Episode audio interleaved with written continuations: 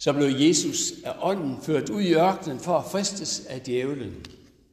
Og da han havde fastet i fyrre dage og fyrre nætter, led han til sidst sult. Og fristeren kom og sagde til ham, hvis du er Guds søn, så sig, at stenene her skal blive til brød. Men han svarede, der står skrevet, mennesket skal ikke leve af brød alene, men af hvert ord, der udgår af Guds mund. Så tog djævlen ham med til den hellige by, stillede ham op på templets tinder og sagde til ham, hvis du er Guds søn, så styrt dig ned, for der står skrevet, han vil give sine engle befaling, og de skal bære dig på hænder, så du ikke støder din fod på nogen sten. Men Jesus sagde til ham, der står også skrevet, du må ikke udæske Herren din Gud.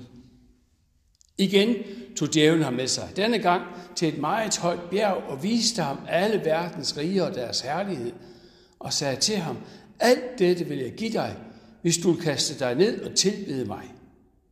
Der svarede Jesus ham, vig bort, Satan, for der står skrevet, du skal tilbede Herren din Gud og tjene ham alene.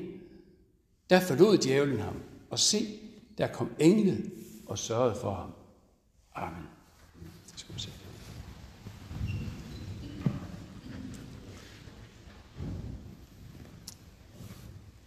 Det er faste. Og på mange måder er det jo moderne og faste. Moderne at tale om faste. Der tilbydes masser af kurer, som indebærer faste. Ønsket om en sund sjæl i et sundt legeme gør, at man er villig til at afstå fra det og helt.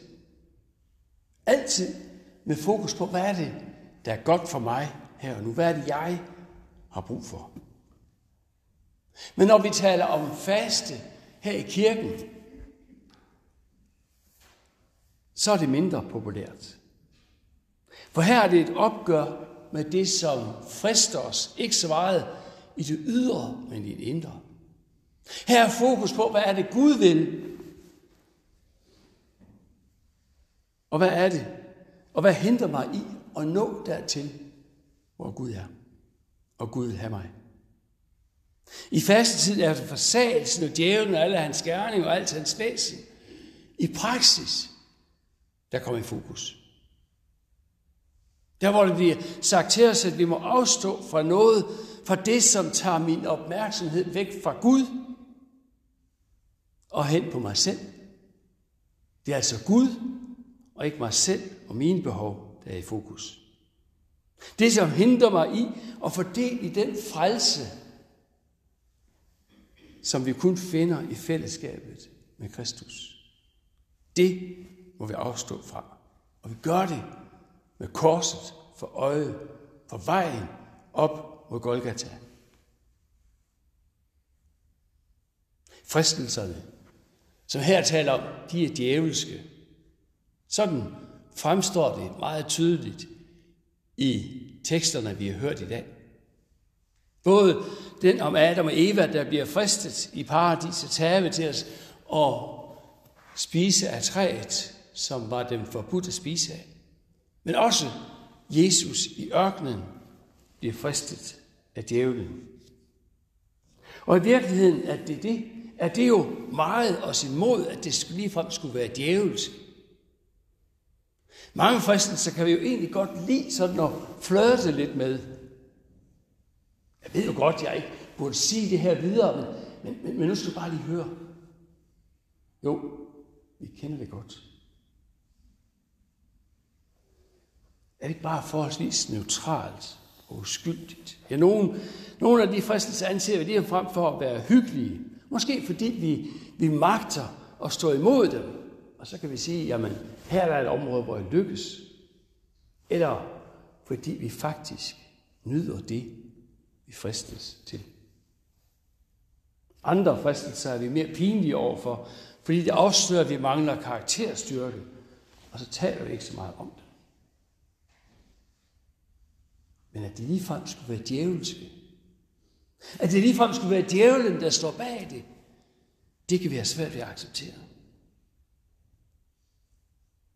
Og så bliver det endda tydeligt, at i virkeligheden er de mange, Små fristelser og store fristelser, vi møder i hverdagen, i virkeligheden er mange af dem bare symptomer på det helt grundlæggende problem, som siger til os, at vi har siden Adam og Evas fald en trang i os til det forkerte, til at nyde det.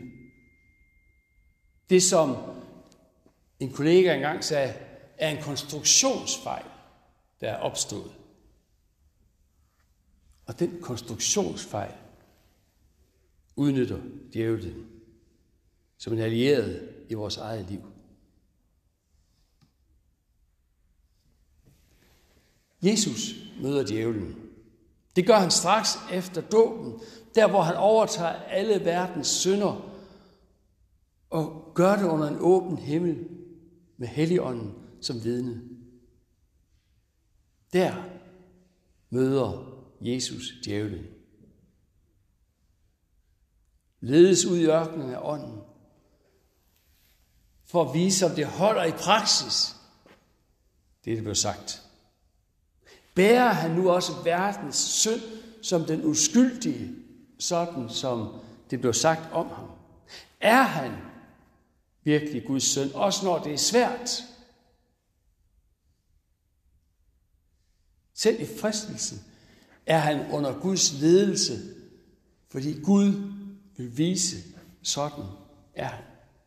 Føre os ind i det fejl, i denne fristelse. Ikke som en fejl, ikke som udtryk for, at nu er der et svagt øjeblik, hvor djævlen kan sætte ind, men fordi Gud vil vise, det er min søn, selv i afmagten. Gud ruster ham.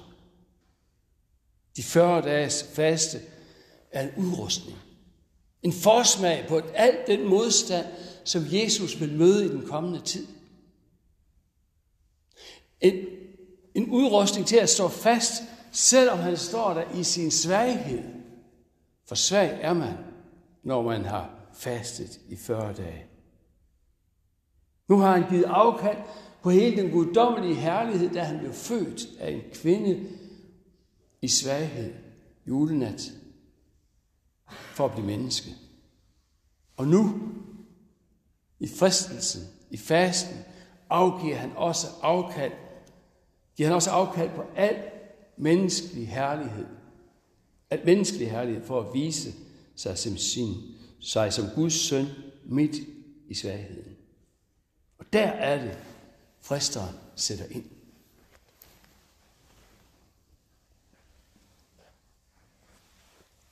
Han ser, nu er Jesus udmattet. Nu kan han sætte angrebet ind, for han er svagere. Hvis du er Guds søn, siger han til ham gang på gang. Der er ingen grund til, at du har al den her magtesløshed over dig, hvis du er Guds søn. Der er jo ingen, der kan se på dig, Jesus, at du er Guds søn, når du går rundt sådan og er magtesløs. Lad brød. Spring ud. Indtag magten. Det er det, han siger til ham. Du kører så næste ingenting, laver mad af intet. Der er ingen grund til din svaghed og din sult. Rejs dig op og spis og kom til kræfter.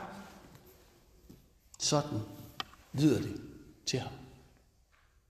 Men han gjorde det ikke. Han misbrugte ikke sin magt til sin egen fordel. Og dermed viser han, at han møder fristelsen på lige fod med dig og mig. Når vi er allersvagest, så har vi den samme mulighed.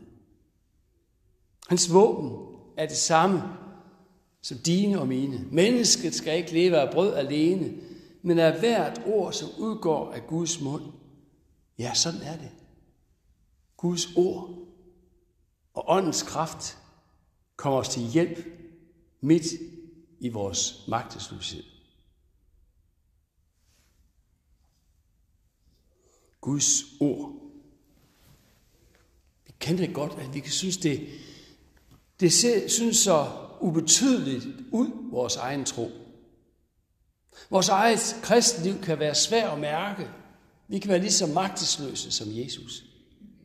Vi kan give, kan det virkelig passe, at jeg skal give afkald på dette eller hent, som ligger mig lige for, for at være en kristen? Også de fristelser kender vi. Er mine behov og følelser ikke det, som er det afgørende? Og her møder djævlen os. Frister med herlighed. Tilbyder dig, at du her og nu kan få fremgang og ære, hvis du glemmer alt det der med afkald. Tilbyder dig et liv uden de ydmygelser og forhånelser, som Jesus igen og igen udsættes for. Og så er det, vi nemt kommer til at tilpasse os. Kommer til at skære lidt hister her i Guds ord. Sætter det ind i en anden sammenhæng og tænker, så går det nok. Præcis ligesom djævlen gjorde, da Adam og Eva faldt i haven, med de konsekvenser, som det har ind i vores liv. Og præcis som djævlen gør her i mødet med Jesus. Mange år senere siger Paulus det sådan, Satan selv giver sig jo udtryk for at være lysets engel. Så er det ikke mærkeligt, når også hans tjenere giver sig ud. Så er det ikke mærkeligt, når også hans tjenere giver sig ud for at være retfærdige tjenere. Djævlen omformer Guds ord ind i vores liv. Og der er vi afhængige, ikke bare af hans ord, men også af åndens vejledning ind i vores liv. At vi ikke skal blive klogere end Gud. Det er der, Jesus henter sin sejr. Djævlen tilbyder Jesus et let, en let udvej, brød, beundring og magt, men Jesus vælger i stedet for kærlighedens vej. Den vej, hvor alt må opgives for at vinde os. Den vej, hvor han giver sig selv for at bære vores synd og skyld. Vi bag mig, siger han. Du skal tilbede Herren din Gud og tjene ham alene.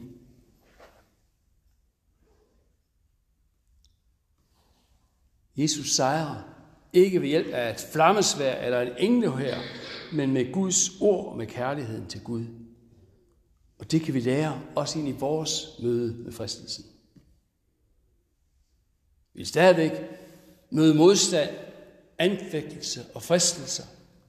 Ulykker kan stadig ramme os, men med Guds ord som vores værn er vi godt rustet. Så også vi i fristelsens time kan opleve, at det bliver en nåderig stund og en frelsens dag, som Paulus siger det. Og når vi falder, for det kommer vi til at gøre, så er Guds ord stadigvæk der, hvor vi må hente hjælp.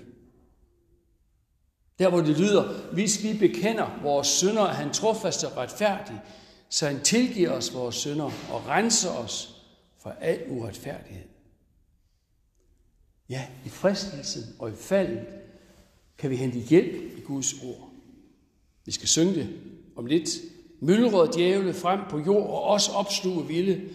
Vi frygter dog, ej fare stor, de deres trusler spille. Lad rase mørke stråt med løgn og mor og spot. Han har dog fået sin dom, da Krist til jorden kom. Et ord, han nu kan fælde. Guds ord, de nok skal lade stå. Og dertil utak have. For Herren selv vil med os gå, alt med sin ånd og gave. Og tager de vort liv, gods, ære, barn og viv. Lad fare i Guds navn. Dem bringer det ej gavn. For Guds rige vi beholder. Sådan kan fristelsens time blive en nåderig stund. I mødet med fristelsen og i mødet med djævlen har vi redskaberne, bønnen, ordet og fællesskabet med andre kristne, så at vi kan opleve, at i nådens tid, der bliver vi bønhørt. Og på frelsens dag, der vil han hjælpe os, sådan som Paulus sagde det. Og derfor siger vi lov og tak og evig ære. Vær dig, vor Gud, Far, Søn og Helligånd. Du som var, er og bliver en sand treenig Gud, højlovet fra første begyndelse nu og i al evighed. Amen.